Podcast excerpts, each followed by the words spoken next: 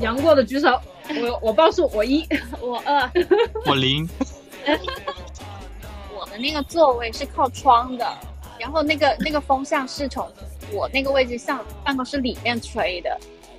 哦，就是你的空气永远是新鲜的。对，没错。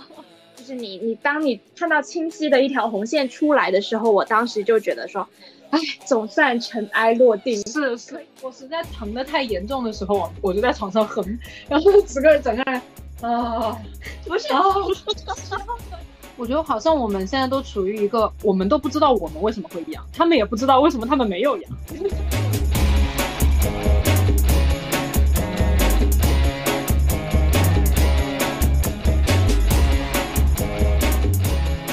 呃哈喽，大家好，好久不见了，然后欢迎回到瓜噪天台的节目，我是珍珍。然后呢，这应该是我们停更之后所有的主播共同重新回来录制的第一期节目。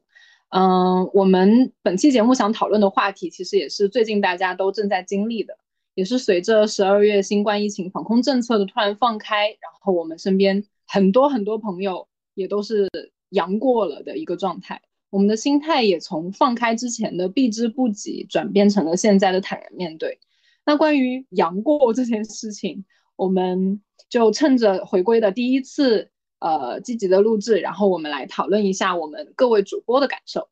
然后大家现在就打个招呼吧。Hello，我是呱呱，好久不见。Hello，我是 Allen，好久不见。然后，呃，今天缺席的安妮姐姐呢，正在享受她的来之不易的假期观展节目，所以，呃，她会在线上旁听，旁听，对，以及偶尔参与。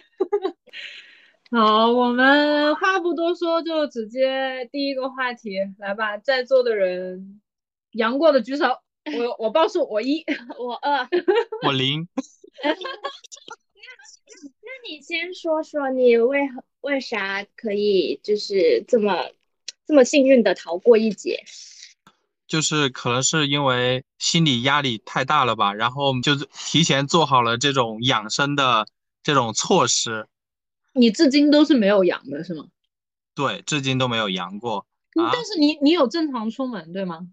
对，我正常出门，然后我这边就是一起工作的很多同事，他们全部都是阳的，就是这里面。十六个人里面就是我没有阳，其他我还跟他们一起吃过饭，我也没有阳。那你现在就是跟安妮姐姐一样是幸存者，就决赛圈，对决决赛圈。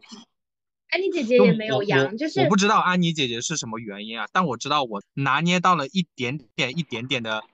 就是保护措施。来吧，传授一些经验。就是第一个，我是一个，就是我有鼻炎嘛，然后就听说专家就会说，像我们这种感染几率本来就低。真的吗？这有什么科学依据吗？你把论文发出来看看。就网上全是聊啊，那太多了，小红书都是这样说，然后微博是这样说，然后我觉得我自己是有这种鼻炎患者，然后就有一定的概率就比别别人就会中奖率会低一点。然后呢，第二个就是因为我我非常喜欢喝水，喜欢枸杞泡水，然后我每天枸杞泡水，然后我每天三颗枸杞泡水。还有就这个时候。这个时候我要真的要安利一下，就是它真的能提高免疫力，然后它还润肺，这个很关键。其他的就是运气好一点吧。没错，是因为我们四个人里面，就是我跟英子其实是已经阳了，对。然后安妮姐姐是没有阳的，然后艾伦也是没有阳的。然后因为安妮姐姐今天有事情，就没有参与到这个录制的。当中，但是他现在在旁听，我就想说，你是要自己说一下你为什么至今没有阳，还是我作为发言人帮你简单的捋一下你为什么没有阳？嗯，我觉得可能因为我身体好吧，因为他在呃北京开始很严重的时候，他就已经开始叫我们。准备物资了，然后呢，他拒绝出门，就是他自进行了自我隔离。是刚刚好在深圳阳的那段期间，他自己有点感冒，所以他自己也都比较多注意。然后其实我阳之前我也感冒了一下，但是因为我的症状很轻微，所以我没有请假，我就还是在办公室上班，而且我的感冒也是在办公室传染的，就是我的同桌他感冒了，然后过了两天之后我也感冒了，我感冒了之后我隔壁的同桌也感冒了，就是我们我们已经感冒了一小轮之后，然后就开始阳了。我我我跟阿瓜的，我跟阿瓜的情况其实很像。我我在阳之前不是还有几天是感冒感到嗓子完全说不出来话，我那个时候甚至还觉得我可能是就是阳过了，就是轻症，然后阳过了，然后结果哦，就遭报应我。还有我还有一个想法，就是我我去梳理我为什么就是办公室的人都阳了之后我没有没事，很大一个原因可能也是因为说我的那个座位是靠窗的，我每天到公司第一件事情就是先把窗打开，通风是吗？对，然后那个那个风向是从我那个位置向办公室里面吹的，哦，就是你的空气永远是新鲜的。对，没错。看来一个好的工位也很重要。然后还有一个原因，可能就是我是错峰上班的，就像你们平常正常可能九点这样子人流比较密集的时候上班，听到了没有听到了没有我？是等到可能十点钟左右才出门，就人没那么多，而且我是比较少去坐很人流很多的公共交通。他都是打车，这是人话吗？这是人话吗？他都是打车上下班。像因为我们公司哥哥他是开车上下班，只有我们两个坐公共交通的感染，我的天呐，我们找到原因了，就是因为我们穷。而且我我印象里面好像，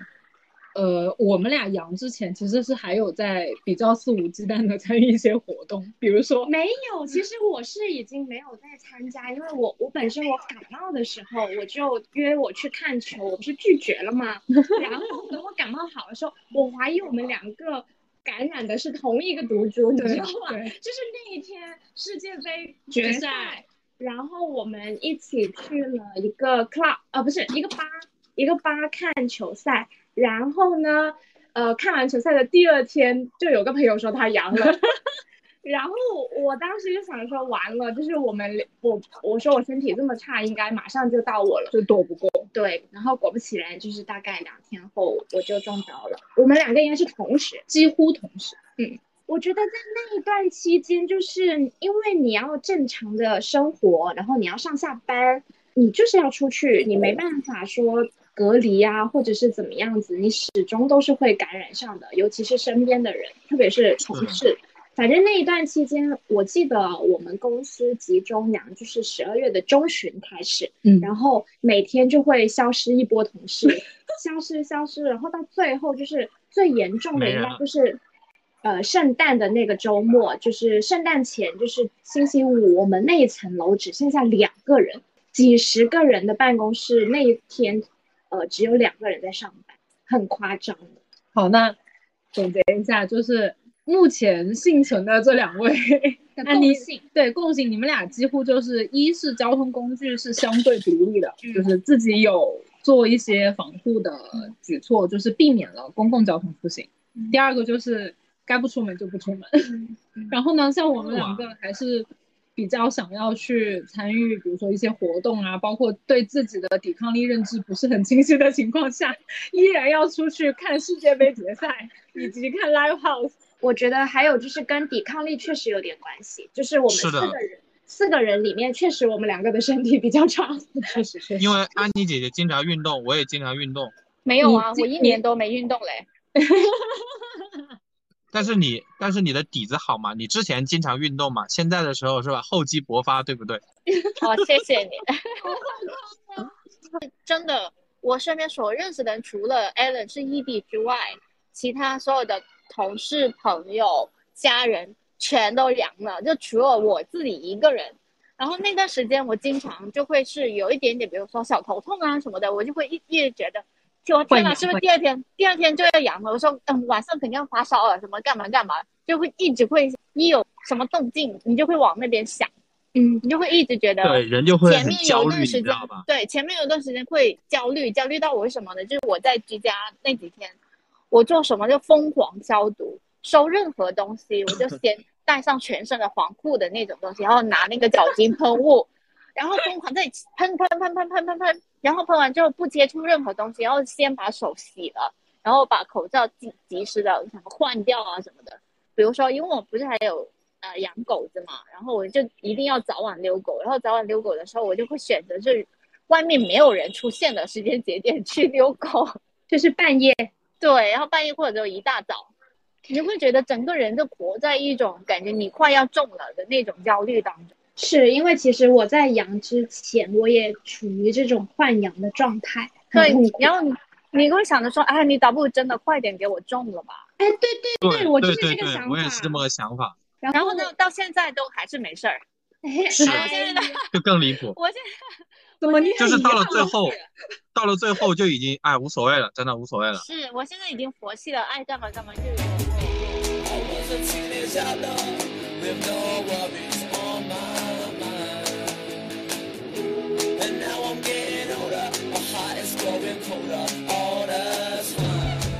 那既然就是我们已经清楚了，我们是现在是二比二的状态，那那我们就来分享一下我们阳了的阳了的两位具体在阳的时候是怎样的痛苦状态。我觉得痛苦也要大家一起分享一下。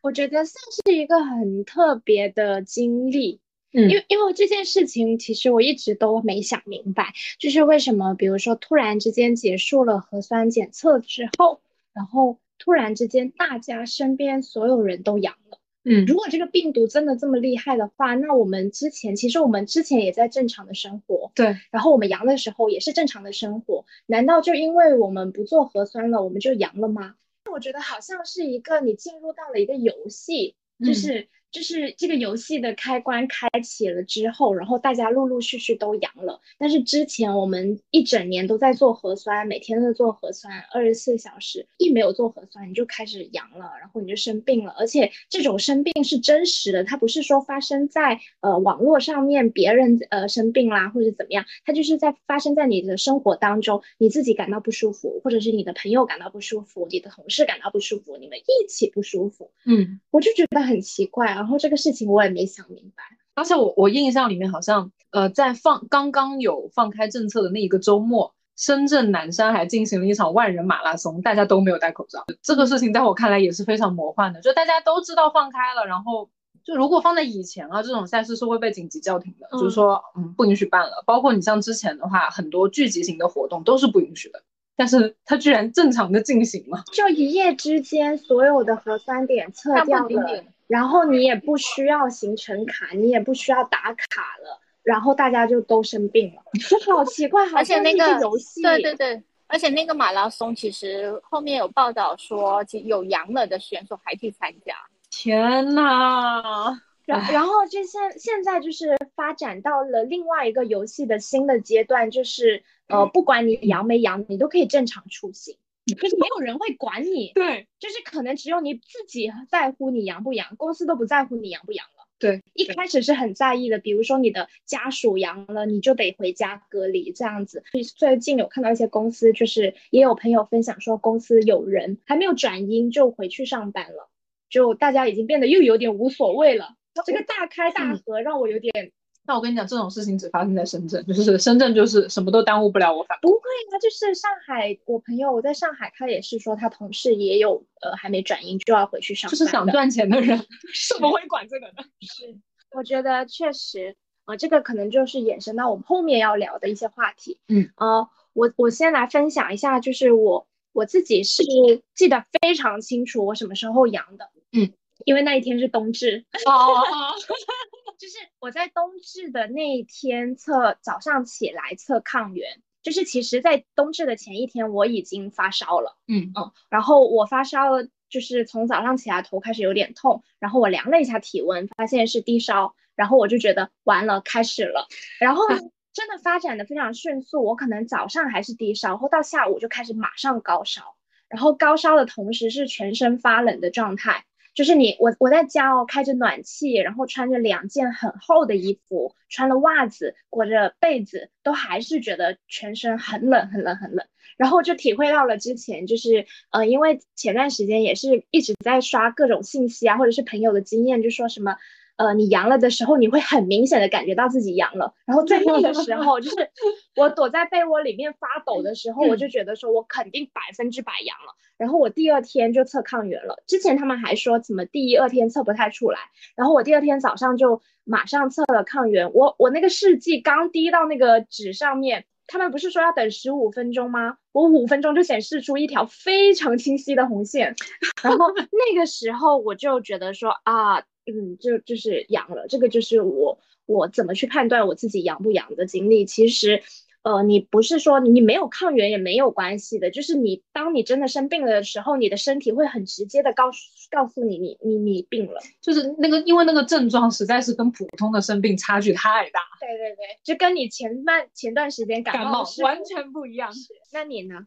哦，我我我对我想起来非常清楚的是那天，我是前一天好像。还非常怀疑自己，因为我前一天是下班了之后有去商场吃了一顿我很想吃的饭，嗯嗯，结果吃完回家之后，然后我自己依稀感觉好像有那么一些不对劲，然后呢，我呃隔天早上睡醒了之后，不是还我就当下发了一个语音给阿瓜，我说我来测试一下我还能不能讲话，因为早上起来的时候嗓子已经很痒了。嗯，就是那种好像是呃，有点像之前我咽喉炎或者是感冒后期，嗯，嗓子很痛，然后很干的那个状态。嗯，但是也有可能是我觉得可能是早上睡起来了，你本身嗓子就会有一点不适，然后我又可以说话，对，然后我也测了一下我的温度，然后也是正常的，然后我就说 OK，那可能就是没有，可能就是在换氧，然后我就去上班了，然后结果上班。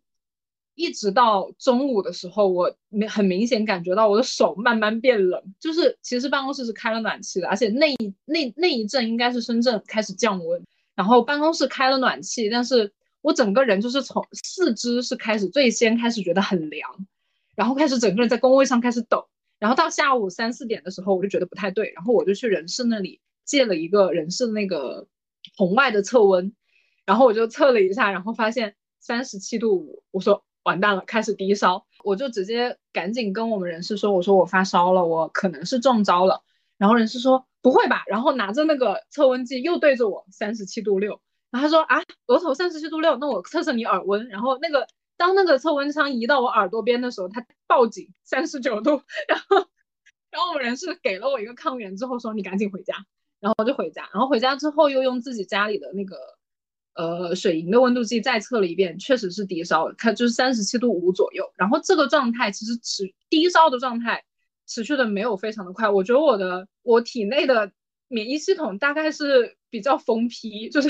杀病毒的速度跟好像就是想要杀我是一个道理。然后我我大概是回家两个小时，我打了个盹吧，然后我点了个外卖，就打盹的这两个小时直接给我干到了三十九度。然后我整个人就已经开始不行了，然后晚上喝完粥之后贴了退热贴，然后开始睡觉的时候就开始浑身痛，半夜是痛醒的，就是除了身上肌肉酸痛，我的眼睛好像要炸掉了一样。我是应该是连续烧了三天多才退烧的，然后这三天几乎基本上就是迷迷糊糊、朦朦胧胧的状态，就下床都很困难。你能，我觉得能睁眼就已经是不错了，而且我基本上在晚上需要入睡的那个阶段，我会疼到睡不着。我爸跟我就是我也有跟我父母同步我养了之后的状况，然后我爸爸非常开玩笑的跟我说：“你要是实在难受呢，你就哼出来。”就是 哼出来。对，他说就是很多人都说实在疼痛的时候，就是你就在床上哼，就是哎呀啊，就是你就这样哼。可是然后我发现会有一些帮助。可是我发现就是我烧的那两三天，其实我没有力气讲话。是会的，会的，会的，但是我连哼的力气都没有。然后我我我实在疼的太严重的时候，我就在床上哼，然后整个整个人啊，不是，然后有你有没有觉得一个人住真是太好了？就是。也不会有人觉得我好像有毛病一样，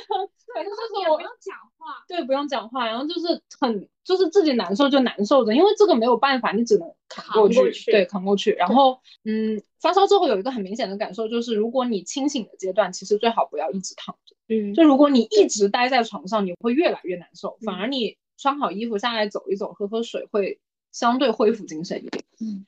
这个就是我老院一样。啊。我我自己阳了的感受就是第一个啊，就是虽迟但到，已经就是快被那个换阳症折磨疯了。就是那天发烧测抗原，然后就是你你当你看到清晰的一条红线出来的时候，我当时就觉得说，哎，总算尘埃落定，是可以好好的休息，请假养病这样子了。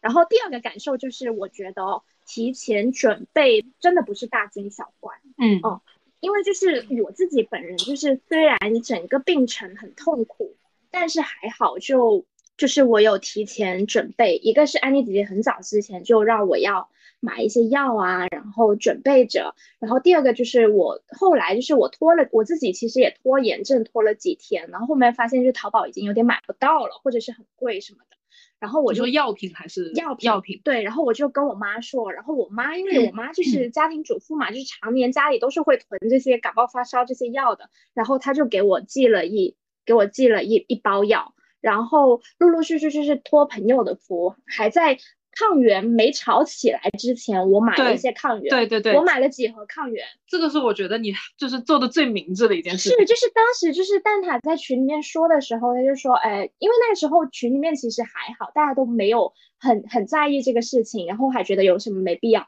我怀疑是不是那他发的时候只有我买了，对，我买了三盒，然后最后就是每盒五个嘛，我想说我一个人十五个肯定够了，然后最后就是安妮姐姐没买到，然后后面我还分了一盒给她，然后我同事也是，然后我就是也也是有分的，然后我就觉得说，呃，陆陆续续去准备这种药物跟防疫物资，呃，它其实是不是说一种呃你你过度过度焦虑的状态？我觉得就是当你。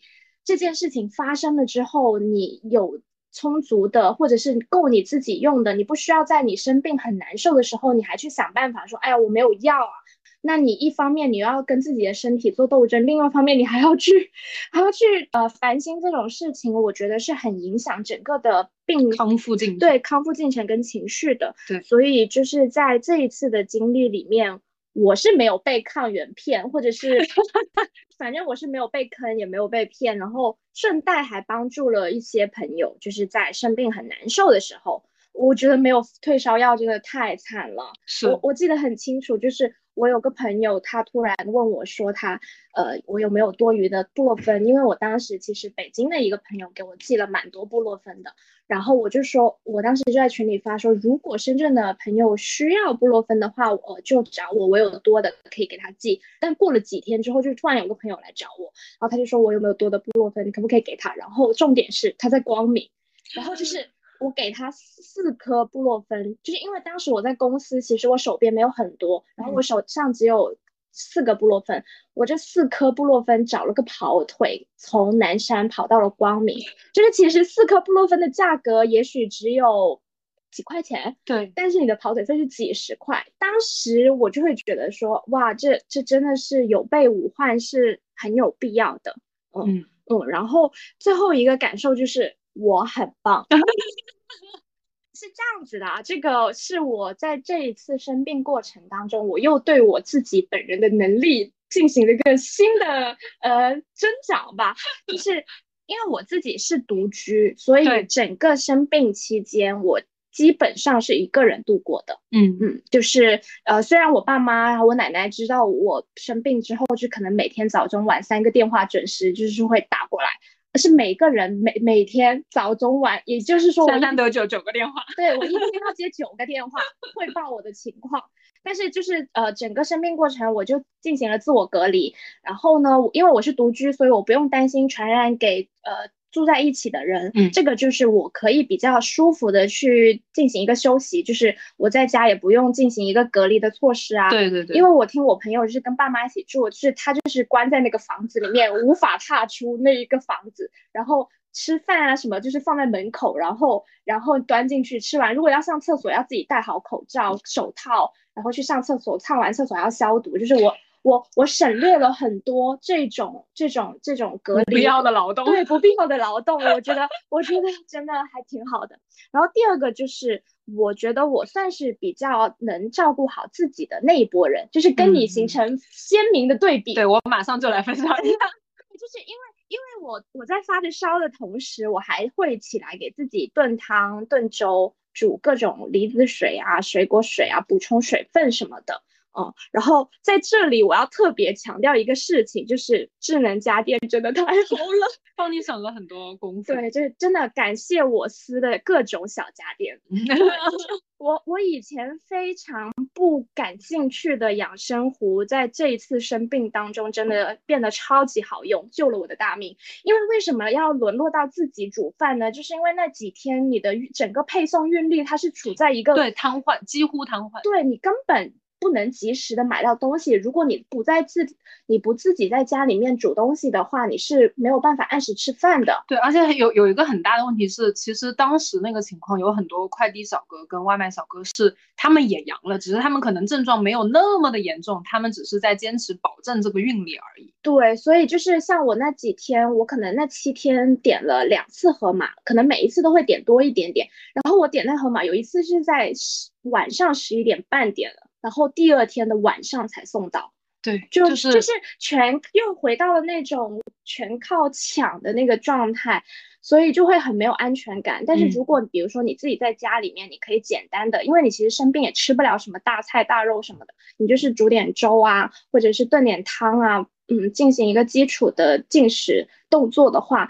有这些小家电真的会。帮助我很多，因为你想着说，你你要是像像以前，比如说像我妈那种，就生病了，你还得站在那个炉灶前面去看那个粥，哇，真的很痛苦哎！我现在就我当时我那几天就是基本上就是每天早上刚起来的时候，会状态会好一点点的时候，我就赶紧吃一点早餐，然后呢，我就把我午餐跟晚餐要喝的汤跟粥，我就放到那个。那个蒸炖锅里面就去炖了，然后我就是按个开关，然后我就去睡觉了，就我就不用管了，而且它就是还有保温功能，就是我睡起来之后那个粥也还是热的，然后我就一一就是一一小盅粥，我就可以吃两顿，就我一天的那个 进食就解决了，嗯，然后到。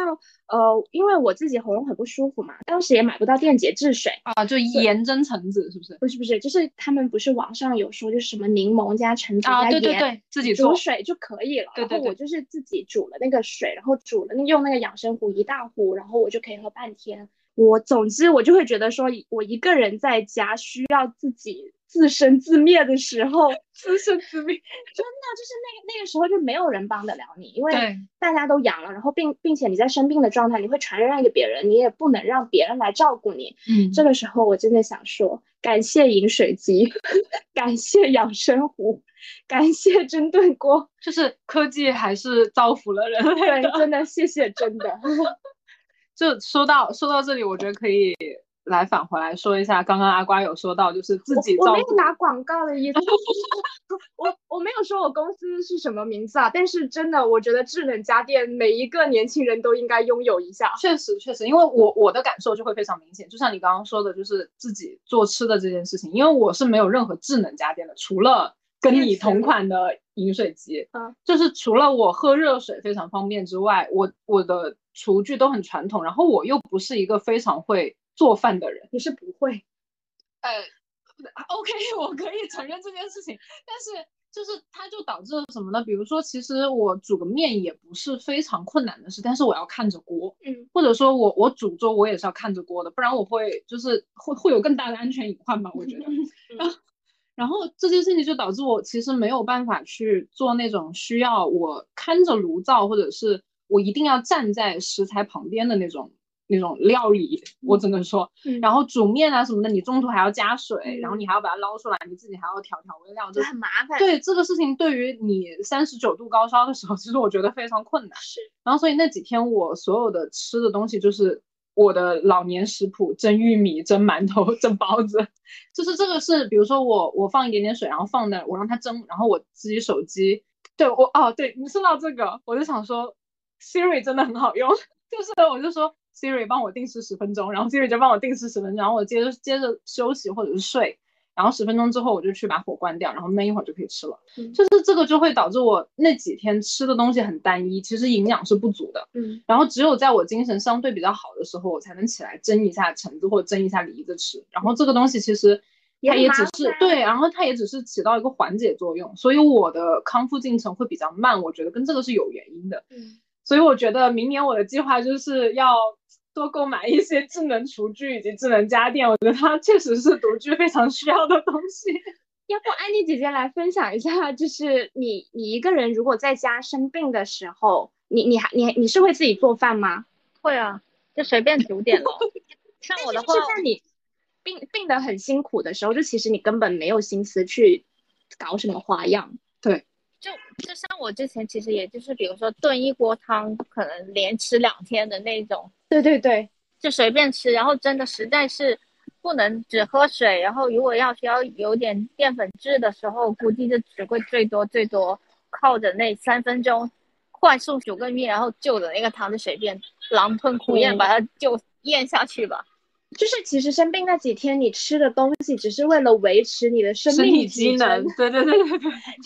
对，就 已经已经没有那种所谓的挑剔心态。你看我平常吃东西多么挑剔的一个人。对啊，对啊，而且我那几天其实就是，特别是发烧的那三天哦，根本就是我一锅什么都没放的粥就可以吃一整天，就是早中晚三顿，就是你就喝那口粥哦，你根本没有心思或者没有胃口去喝点什么。在这里我要表达一下对瓜总监的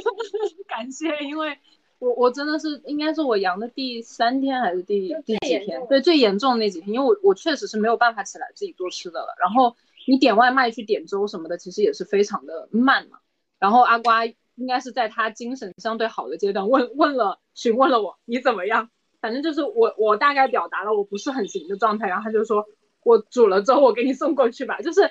一个羊的人还要照顾另一个羊的人，然后给我送了粥，还施舍了我一盒蓝莓，就 是这个东西真的很珍贵，在那个阶段。然后我然后我。我我当下拿到的时候，我说你是女菩萨，我觉得这个你要检讨一下吧，你啊，对，你要检讨一下你自己。就我我内心我内心的就是认知，就是觉得，因为我我我个人是感觉我该做的我已经能就做了嘛，而且确实是你当下生病很难受的那个阶段，我不愿意在那个阶段去尝试我本来就不擅长的事情，比如说做饭。啊，想知道这两位做饭到底有多么讲究的人，可以去回听我们吃饭那期节目。我我会逼自己每天就是在早中晚吃完饭之后吃水果，即便是我很难受的情况下，我就算闭着眼睛，我就算咬不动那个橙子的那个那个渣筋，或者对我也会就是把那个汁吃吃了，然后就。就这样子，然后或者是闭着眼睛把蓝莓给吞下去。当时你已经完全不会说好不好吃啊什么的，但是就是你需要有一些东西去补足你生病消耗的一些体力，不然你就更加的没有力气。对对对，确实。好，所以我感觉就是那那那一个星期就是浑浑沌沌就过去了，就过去了，对，非常的恍然。而且我我我我会觉得那几天过得非常的。虚就是就是可能你你睁眼到你闭眼，就是你清醒的对清醒的时间很短，特别短，就是每一天二十四个小时。然后我我觉得我刚睁眼，然后一会儿，然后天就黑了。然后就过，然后就稍微自己搞点东西，然后天就黑了，就什么事都做不了。我那段期间就是可能我清醒的时间是按小时计算的，对对，就是就是我可能比如说我早上九点到十点是清醒的，然后我搞完那些把粥放下去炖之后，我就会觉得很累了，对，然后我就回去睡觉，一觉就又睡到了十二点多，然后你吃个饭。吃个饭磨磨蹭蹭大概是四十分钟，然后你吃完饭你又觉得哇好累，然后然后一觉醒来天黑了，是，哦，就是基本上我感觉清醒的时间可能就四五个小时吧。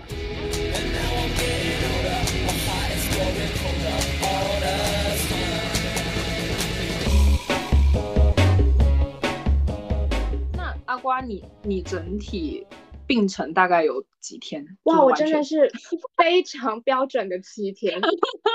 我我整个的病程都非常的大众化，就是大家是什么样，就是什么样。对，就是比如说，呃，先是喉喉咙痒啊，然后开始低烧啊，然后烧个两三天然后就退烧了。退烧之后呢，就开始呃。就发烧的时候会全身很酸痛，然后发冷啊什么的，然后烧完之后就开始呃有点感冒，就是咳嗽的那种症状，然后就转阴，大概很普通，没有什么特别的。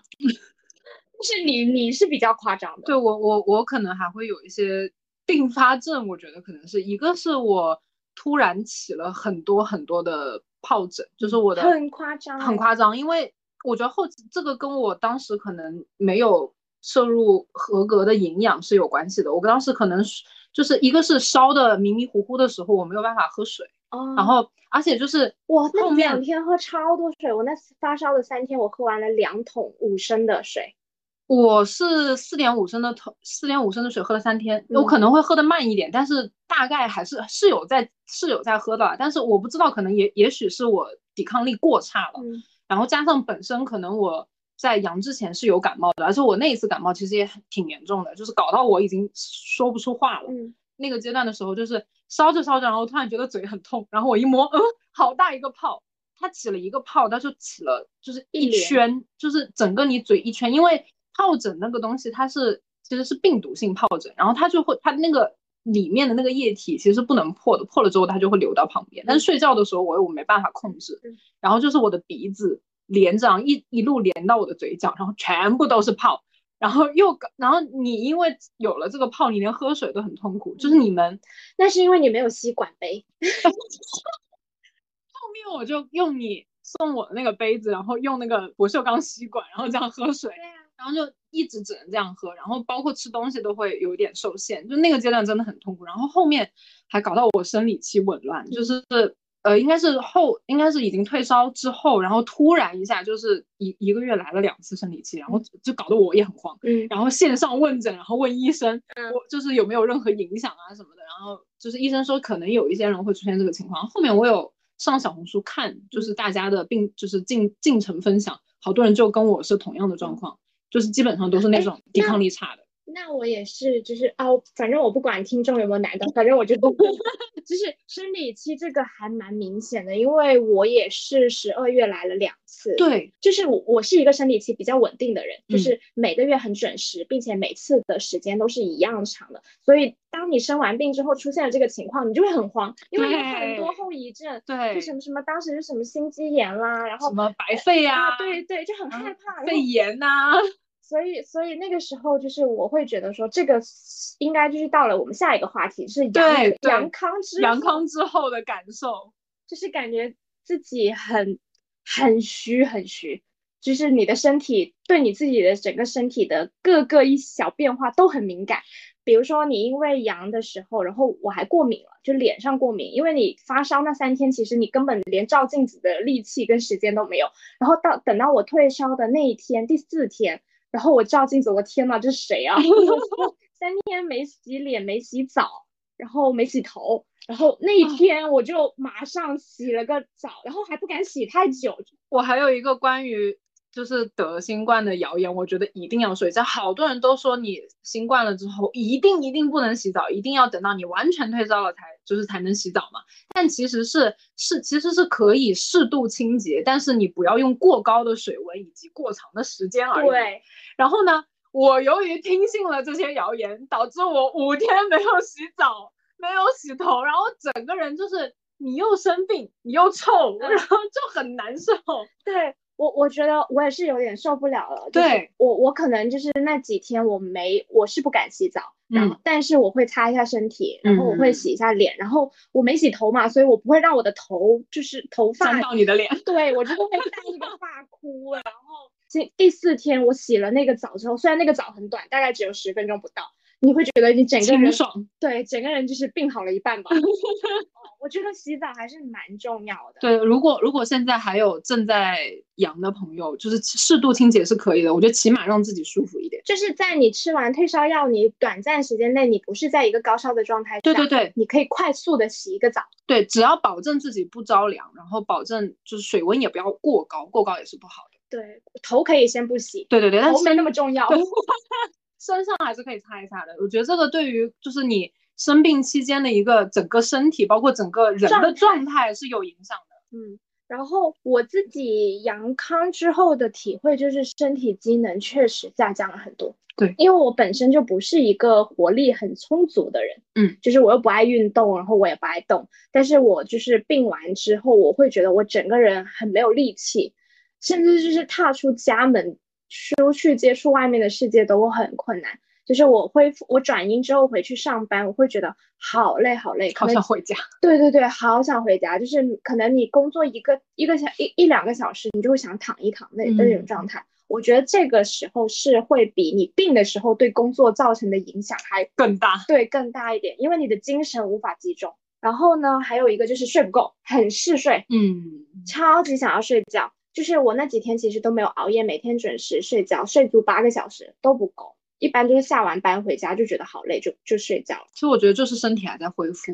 对，然后周末的话也不出门，就是在家睡，睡个大半天，我觉得好神奇。就是这个，而且大家都是这样。呃，有的人反应会不一样，比如我，我就是失眠，就是我是属于我的睡眠质量比之前更差了。嗯，就是而且还很容易做梦，就是你虽然睡着了，但是你会做梦，然后梦完之后再睡醒就会更累，就是这个可能每个人的感受可能就不太一样。我是真的嗜睡到就是感觉像吃了安眠药。那你觉得对你睡眠质量有提升吗？嗯，前段时间有，就是你在生病跟你刚恢复的那个状态，你的整个作息都非常健康，就是你睡很多，然后你也不敢熬夜，因为你怕有心肌炎。但是到了后面就是恢复，期就包括这段时间，就这一两个星期，可能是已经是我病完后的半个月吧，嗯，开始有点失眠，就是睡不好，哦嗯，然后因为你可能有点呼吸困难的这种后遗症，是，然后会影响睡眠。对嗯，会有的。整体上，我我我这边的话，其实阳康了之后，大家对于工作的，就是整个公司对整个公司对于工作的积极态度有明显的下降，就是，但但我觉得这个是可能大家精力都还没恢复，然后呢嗯就会导致你体力也跟不上。对，然后我们本身公司就是不不提倡加班的。其实我我们每一天下班都会比较相对比较早，就基本上到六点钟，大家就拎拎包赶紧走了。呃，那个阶段就是那一周那一整周公司走的特别快，然后每一天下班的时候，甚至还能看到天是亮的。然后，但是就是我觉得还是有一些不好，就是可能会有些工作会堆积，就是因为你因为你生病的那个阶段，运你整个节奏都对变慢了，节奏会被处理工作的能力也变慢了。对，会被打乱。然后包括生活上，我觉得生活上的感受也很重要，就是我会特别特别注意我最近吃了什么东西，嗯就是开始对吃有一点在意。比如说我之前其实是。我之前是只吃我固定我喜欢吃的水果，但是我现在会固定去看我需要什么水果，以及我需要吃点什么。比如说我最近肉吃的比较少啊，因为我之前是就是不太爱，就是喜欢吃蔬菜会多一点。然后后面我不就是觉得嗯喜欢吃馒头吗？馒头也会吃啦，馒头还是在吃的。然后后面就会觉得蛋白质还是需要摄入的，而且生病的那个阶段，蛋白质摄入非常重要。我我那几天就是不知道是谁哪个人给我传谣言说发烧不能吃鸡蛋，谁说的？我还去百度了一下，因为那个时候我真的吃不下东西，你喝粥嘛，所以我就煎一个荷包蛋，就就就这样子吃。然后我发现每天一颗蛋或两颗蛋还是挺有用的。对我我后面就开始白水煮蛋，白水煮蛋就是吃了也也会对，因为其实我胃口，新冠给我带来另外一个后遗症，就是我的胃口变得更差了，就是我更加不想要吃饭，不想吃肉，所以鸡蛋对于我来说就很重要。你阳康了之后有失去嗅觉或味觉吗？有这个就是我想要分享的，就是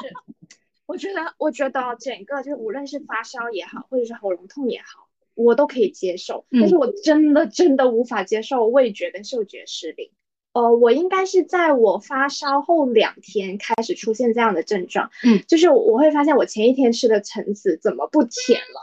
哦，就同样的方法，对对对，同一袋橙子同一袋橙子，然后呢，你吃的呃，就是你加那个那个荷包蛋，你加酱油，就发现没味道，然后开始哦，就是来了吗？来了吗？哦，我要失去味觉了。对，就是一开始，然后后面就是我在第五六天，就是已那时候我已经开始在家居家办公了，然后早上其实精神很差，我点了咖啡，然后我发现我平时喝的咖啡也没味道，没有味道，是一点味道都没有，是一点都没有，就跟就像白喝水水吗？喝水一一个感觉。然后我当时就好，我们又破除了一个谣言，因为有人说失去味觉闻咖啡喝咖啡就能恢复。完全没有用，因为我家里是有咖啡豆的，嗯，然后也有咖啡粉，就是我都闻了，当时就是什么都闻不到，然后呃还说是呃还是还说就是比如说吃一些酸的东西，水果类的东西，其实你可以恢复一下嗅觉。我那段期间就是我吃了柚子啊、橙子啊，甚至柠檬都没有味道，就是很严重的那几天，就大概有两天的时间。吃柠檬也没有味道吗？对，就是整个就是你会感觉你的嘴巴是就是这个这个东西它是酸的，就是会有一点辣嘴巴之类的这种东西啦。就是放太咸的酱油，它是会有那种感觉触感，但是它的味感是没有的。很很奇怪的体验。我觉得我我后来就是处于一个呃，你因为你吃东西没有味道嘛，你就更加不想吃东西，然后你就会更加的觉得没有求生的意志。哦，然后我觉得我整个整个就是病理期间最难受的应该是在我第五到七天的状态，因为那个、嗯那三天其实是处于我的味觉完全失灵的状态，然后我就吃东西就是更加随便了。可能我发烧的时候还还还有心思煲粥，但那三天我根本就没有心思煲粥了。我到后面是出现了一个很奇怪的现象，因为我我本身对吃的味道就不是特别敏感，但是我后来发现我喝白开水是甜的，就是这个事情至今都没有改善的非常好。就是我我我到应该也跟你也差不多，可能是第五天到第七天左右，喝白开水开始变得无比的甜，就像你在白水里面加了蜜加糖一样，嗯，然后就会很难受。你喝水的那个，因为甜的东西吃多了，你就总觉得腻，然后难受。然后那个阶段就是我喝水喝多了，我就会想吐。哦，然后后面就会慢慢的这个甜的味道，它就会就是慢慢变淡，但是那个甜的水，我至今都是记忆犹新。反正就是在呃第五天之后的那四五天吧，我每天第早上第一件事起来就点咖啡，就是每天早上的那杯咖啡，就是我检验我到底还恢复了没？不是，就是能不能活下去，就是有点不想活了，说实话啊。然后我现在啊，现在我也没有恢复的很好，啊就是我我我至今也是，就是我现在确实恢复了百分之六十的味觉吧，但是我就是总会觉得鼻子堵着，嗯或者是舌头上面有一层东西在。对，而且你去吃你之前吃的，就是你你知道是什么味道的东西，现在吃起来味道会不一样。有一点点不一样，对对对，就。没那么好吃了。而且我现在对肉的，就是肉的味道，对于我来说跟之前是不一样的，就是这个其实就很痛苦。是我我觉得就是很有还有很多后遗症，可能现在还没有出现，对对对，但是后面就是慢慢的，比如说像他们之前说刚好之后会胸闷气短啊，这些都还好，我我我我也会出现，但是它都是小问题嘛。但是我还有一个就是我有一天半夜，就是二零二三年的第一天，你说你心悸，对，就是我我是半夜睡觉，睡着睡着突然呼吸有点困难，然后心脏突然刺痛，真的是好可怕是半夜哦，你睡着睡着，你突然醒了，然后你突然弹起来，大口的呼吸，然后你你感受你的心跳在刺痛，就是这种感觉，超级可怕。然后我就怀疑说，是因为那天晚上我稍微晚一点睡，因为那天跨年嘛，哦我我没有哦出去跨，我们是有在手机里互说新年快乐。对我没有出去跨，但是我那天晚上我还看了个电影，就看到大概嗯一点多我才睡觉，然后大概两点多我就开始出现这种情况，然后我就很害怕，然后导致那一天就第二天我们不是要出去，我们出去喝咖啡嘛，对，就导致我那一天精神整个精神状态非常的差。我我我跟你们见了面之后，其实我当时只是想把咖啡喝了，我就要回回家睡觉。对，然后又可能是因为我喝了咖啡，然后我整个人就是到后面我很不舒服，很不舒服，嗯就坚持了一段时间之后，我就说我不行了，我要先回家。我我是觉得其实哦，我我我在这里，我后面有去专门看，确实是阳康之后喝咖啡的频率应该减少一点。就是我觉得这个也是有可能会影响到你就是心脏这方面的问题。但是我觉得这个还是要按每个人的情况自己去测试。对对对对对，因因为我其实一开始就是对于喝咖啡这件事情，我是我也不是一下子喝的，我可能是在第五六第五天开始我就喝半杯，嗯，半杯之后我发现哎好像没有什么问题，只是没有味道而已。嗯然后到了后面就是恢复味觉之后，就是恢复上班了嘛，然后我就开始喝呃那种奶加奶的咖啡，嗯然后再慢慢过渡到喝黑咖啡，然后现在目前就是还是一个比较正常的状态，但是呃我以前是会连着喝两杯咖啡的，但现在我不会，确实是会有点影响。对对对，嗯这个还是就是很就大家需要自己判断自己的状态，然后根据自己的状态调节自己平时可能，比如说还有很多人会做运动啊什么的，但这些都要根据自己状态去调整。是有些人可能半个月就可以做运动，但有些有些人不人可能要一行个月。对，有些因为看最近真的看了太多阳康之后，就马上去做一些脑力高脑力运动，比如说加班这种，或者是体力运动，就是然后导致自己挂了这种事，我觉得很很不值得。会有一种全员，就是大家前段时间是全员换换阳，然后到了全员阳，然后到现在全员阳康，然后大家最近讨论的事情都全部都是这些东西。对，就即便是比如说两位，就是两位没有阳的，对，另外两位主播他其实是没有阳的，对，但是他其实很多时候我们在群里面讨论的都是关于阳的这件事情。嗯嗯。然后 Allen，我我觉得 Allen 在，因为 Allen 在武汉这边嘛，你你自己感觉呢？就是作为。就是离武汉非常近，或者是你，因为其实我觉得你你接接触就是湖北这边的朋友应该会比较多，而且我觉得新冠这件事情对你们来说影响应该会对更特别。你你们有什么感受？其实内心跟之前说的一样，真的是非常的怕，而且像我没有阳过，我比阳过的人就是会更关注这件事情。我不知道我自己什么时候会阳，对不对？确实。然后呢？就是呢，药物这些，当时药物刚开始的时候很紧张嘛，然后家里有一点，然后就是反正就是我自己手上有一点药，但是呢，我我又没有阳，我又吃不到这些东西，我又不不用吃，那个药就卡在手上，但我又不敢给出去。然后呢，直到有一天我一个好朋友他阳了，然后他跟他老婆他也阳了，然后呢，我就去把药给他们，但是呢，你说这个药我怎么给他们，我又不敢密，就是这种更怎么说呢，就是进一步的这种接触，面对面的给。但后来想一想，反正都是要阳的。然后我那天就跟我朋友说，我这边有还有一些药，我到时候就就分你一些。我直接给了大概三分之二的药给他。把药送完出来之后，我坐在那个车上，我是就是在内心一直在想，我操，真的太危险了。但其实我给他的时候，我其实内心都是有点心惊胆战的。然后呢，过了一段时间之后呢，他们就好了。然后又没过几天之后呢，就开始就听到很多人就说好像没啥事儿，大家开始出来吃饭。然后我就当时就约了跟他们又又出来一起吃饭，我也发现自己还是没事，就一直不知道为什么。当时其实很惶恐，也是，就是这个事情一直让自己提心吊胆的。我觉得好像我们现在都处于一个我们都不知道我们为什么会阳，他们也不知道为什么他们没有阳，就是这是一个很奇怪的游戏，就是大家都很莫名其妙，就是好像我嗯，你像刚才之前最一开始的时候，我们试图去总结一下我们俩到底做了什么导致了我们阳，但是。好像也没有一个规律，就是说你做了什么就一定不会阳。就更离谱的就是嘛，因为我有的时候我跟我女朋友在一起，就是他们单位大概四十多个人，他其他的全部阳了，他也没阳。然后我这边呢，经常跟十几个人一天，有的时候白天也是在一起，在呃场地这边啊，我也没有阳，这些全是阳过了一遍的。我我我想说，就是你你跟你女朋友。跟安妮姐姐是有点福气在的，对我真的觉得没有阳过的人很幸福，因为这个感受真的不太好。能不阳还能不阳就真的不要阳，就做好自己的防护，真的很重要。但是现在就是有说，就是比如说我们当时就觉得说，哎，来一次就好了，但是突然到了现在，就是有可能有第二波、第三波，对对对，就是就是因为之前承诺化的病，因为因为那个毒株它有很多种，好像有上百种。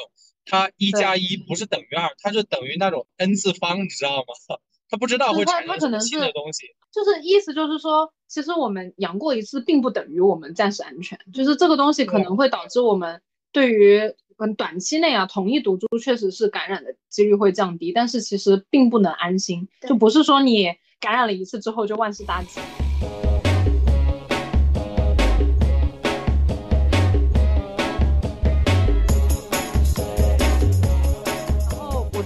可以顺着聊一下，我们接下来想聊的就是最后一个话题。对，最后一个话题就是我们政府的放开，对于我们来说是非常突然的。而且我我有很明显的感受，就是我现在每天回家都会非常感慨。嗯，因为我住的那个地方是一个深圳的城中村，然后之前就是城中村的管理是非常之严格的。首先一个就是之前我点外卖是我只能跑到村口去拿，嗯，然后包括呃车子是没有办法开进去的。然后呢，就是你可能呃每一天回家，你都要就是像闯关一样，层层关卡。先在村口核验，村口核验了之后，然后你回到公寓门，公寓门前没有登记也是进不去的。嗯，就是而且还有深圳根据疫情政策发展出了白名单这种东西。嗯，就是我也觉得在大家政府还管控非常严格的那个阶段，这些东西对我来说，好像我已经适应了三年，习惯了三年，然后在这一个月之内，它突然全部都消失了。然后我现在那个住的那个地方是一个上坡嘛，就是我要回家进村的时候是一个上坡，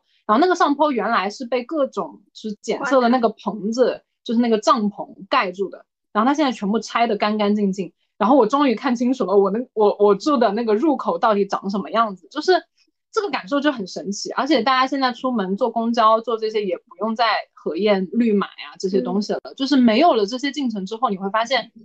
我好像也没有回到我之前就是新冠开始之前的那个状态。其实大家心里多多少少都还是很害怕。然后，对我就想分享一下昨天，因为昨天晚上我是就是因为呃阳了之后堆了很多工作嘛，然后其实。最近是有在加班赶一些进程的，然后呢晚上我就加班，然后打车回家，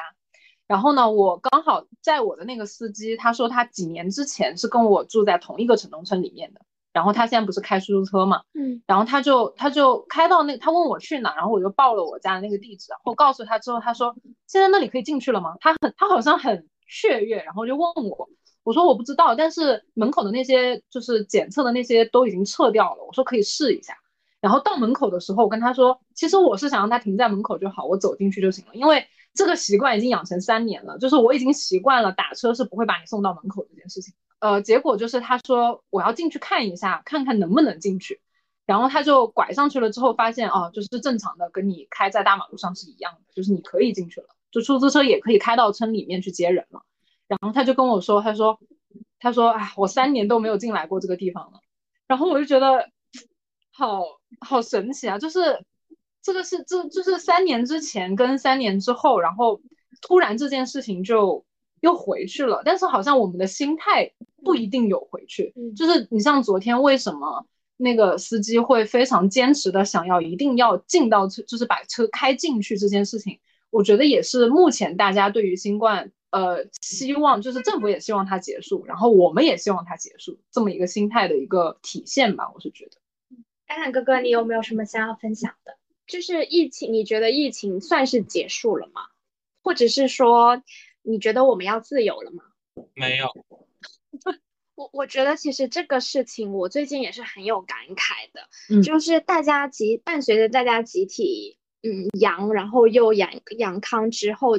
然后又。紧接着就是放开政策，因为最近我的朋友圈跟微信聊天都充斥着，就是香港一月八号，对，就是要陈奕迅的，而且就是好好多朋友都开始关注香港陈奕迅的演唱会，说啊，说不定我们可以赶得上了。对，就是突然宣布各种放开政策，然后又加上刚好跨年，就是新年伊始，真的会让人有一种感觉，哎，这个疫情好像真的结束了，春天就要来了的这种感觉。呃，可能是一种错觉吧，就是或者是说，呃，所谓的人类给自己的一些画的一些饼，就是二零二三年一定不会比二零二二年更烂了。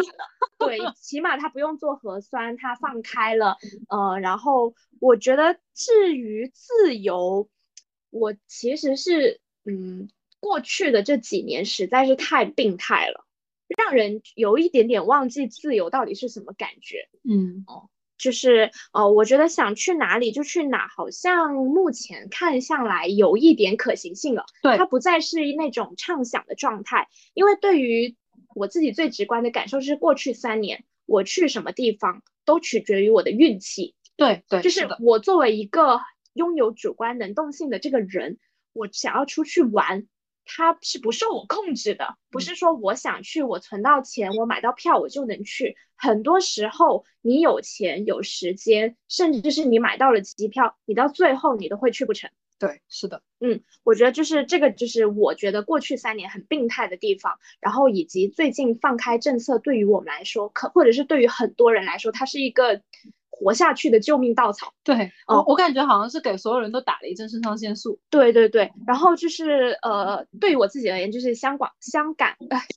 香港通关这件事情，嗯，对于我是一个很很振奋的信息。呃，我能不能顺利明年三月去参加那个我一直很想要继续参加的音乐节？它成为了一个呃生活的目标，似乎是可以预见了，好像我可以就是看到这件事情也许会发生。对，就是我现在就是等它开放那个签注，然后我去补那个签注，然后我去预约那个过关的行程，嗯，然后我买票，然后我就可以去香港了。对，天呐，但是重点就是你以前你是不需要做核酸，你是不需要去申请过境的时间，你就。拿着你的通行卡就去了打个车去口岸你就去了。对但是现在它在经历了一整个封锁之后再次开放，你会觉得它前面的这些预约也好，或者是前期准备做核酸也好，它都变得非常能接受。对但原本我们是不需要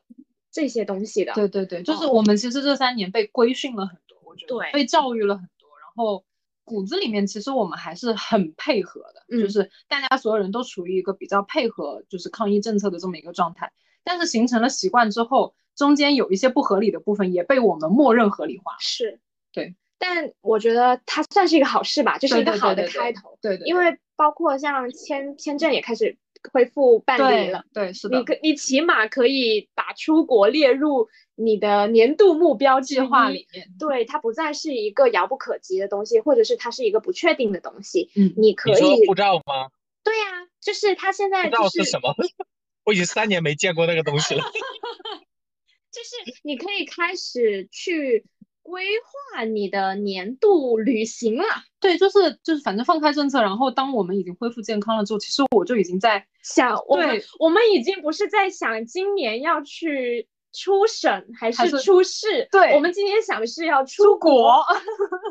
所以哇就是哦，就是比如说你呃，刚好最近我在做自己的年终总结以及二零二三年的规划，那我可能就会去开始想，哎呀，我今年不能乱花钱了，我要把这些钱存起来办签证，我要出国玩，我要去就去远的，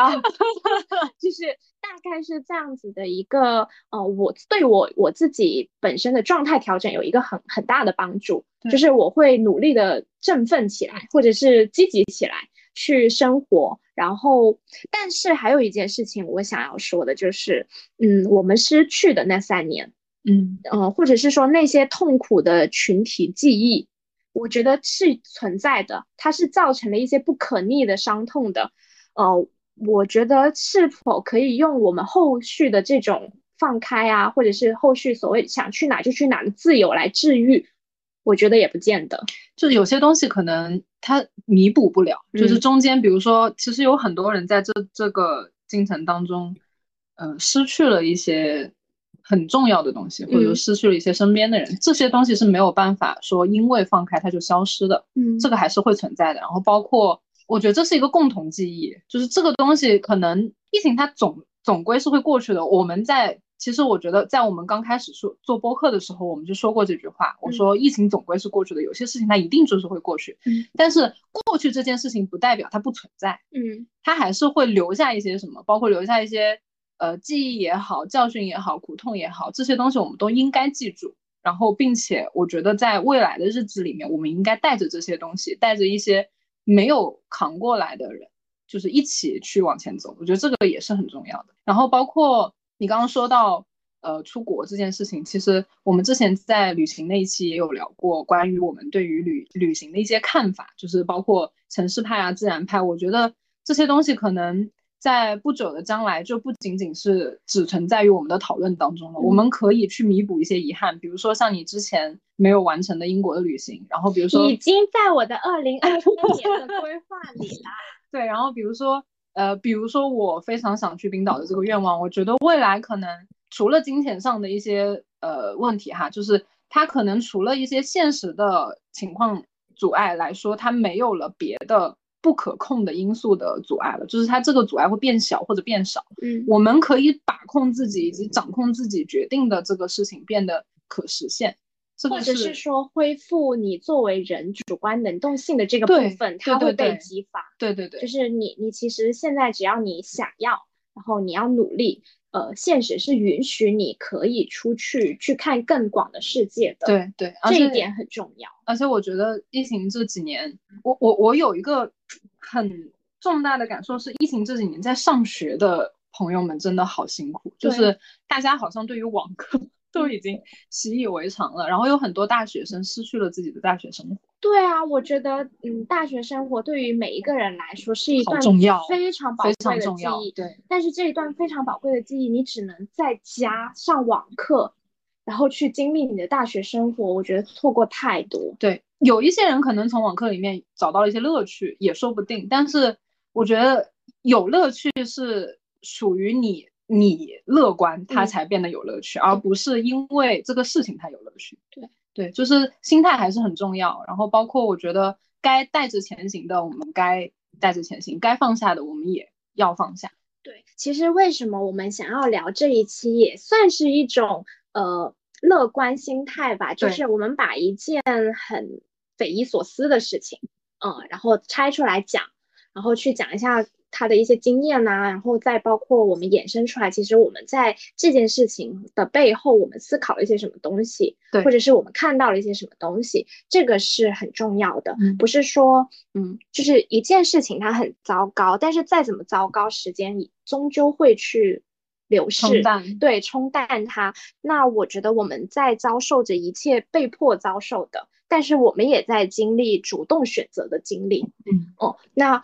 过往，比如说我们消失的那三年，我们就不再去忏悔啊，或者是去再去追溯了。我们可能需要抱着这里这三年我们感受到的一切的苦痛也好，或者是一些很重要的事情也好，拿着这些东西继续往前走。嗯，毕毕竟就是二零二三年，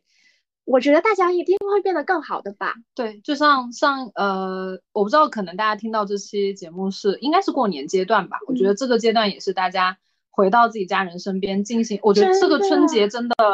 很不一样，对，很不一样。这可能是近几年来大家感受比较特别的一个春节。嗯，然后我觉得新的一年对于大家来说，应该是比往往两年可能都要再积极一点，再有意义一点。就像我我在跨年的那期节目里面去采访了很多很多的路人，我觉得大家对于新年的展望会更。雀跃一些哦，我我想分享一最后分享一个，就是我近期也有在听播客，因为最近大家都开始年终总结啊，然后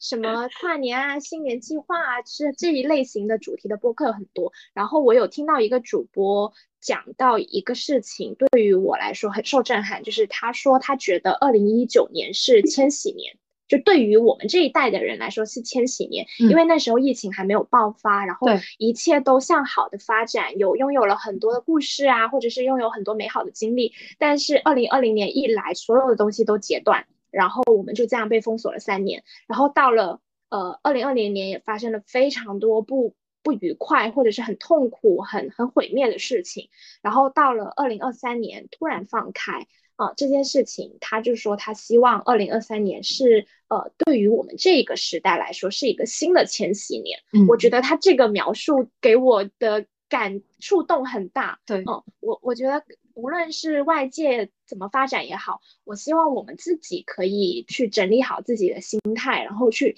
迎接这一个看似已经到来的春天，就是把它作为我们的一个千禧年重新出发。嗯，也是。呃，我们去找回生活的意义，一个很重要的方式。对，是的，是的。Allen 哥哥，作为一个目前还没有感染过的人，你对于未来的展望是怎么样的？我觉得未来肯定不会比这三年差，不不不会比这三年更糟糕了。真的，真的，我觉得大家未来的心态都会。向着一个比较向上的方向方向去发展吧，我我自己也是很明显的有这个感受的，会更有干劲一点。对对对，生活保持希望。然后然后我觉得官方的放开，就是我觉得啊，就是在疫情这个时代，就给予个人是最大的自由和关照了。说实话，就现在真的，我们可以计划我们未来的相聚，可以更多元、更更广阔一点。对于大家的创造欲，包括表达欲，也是有一个促进作用的。我们可以在我们也许未知的地方再见面。对，我觉得这个是最最让人期待的部分了。嗯嗯。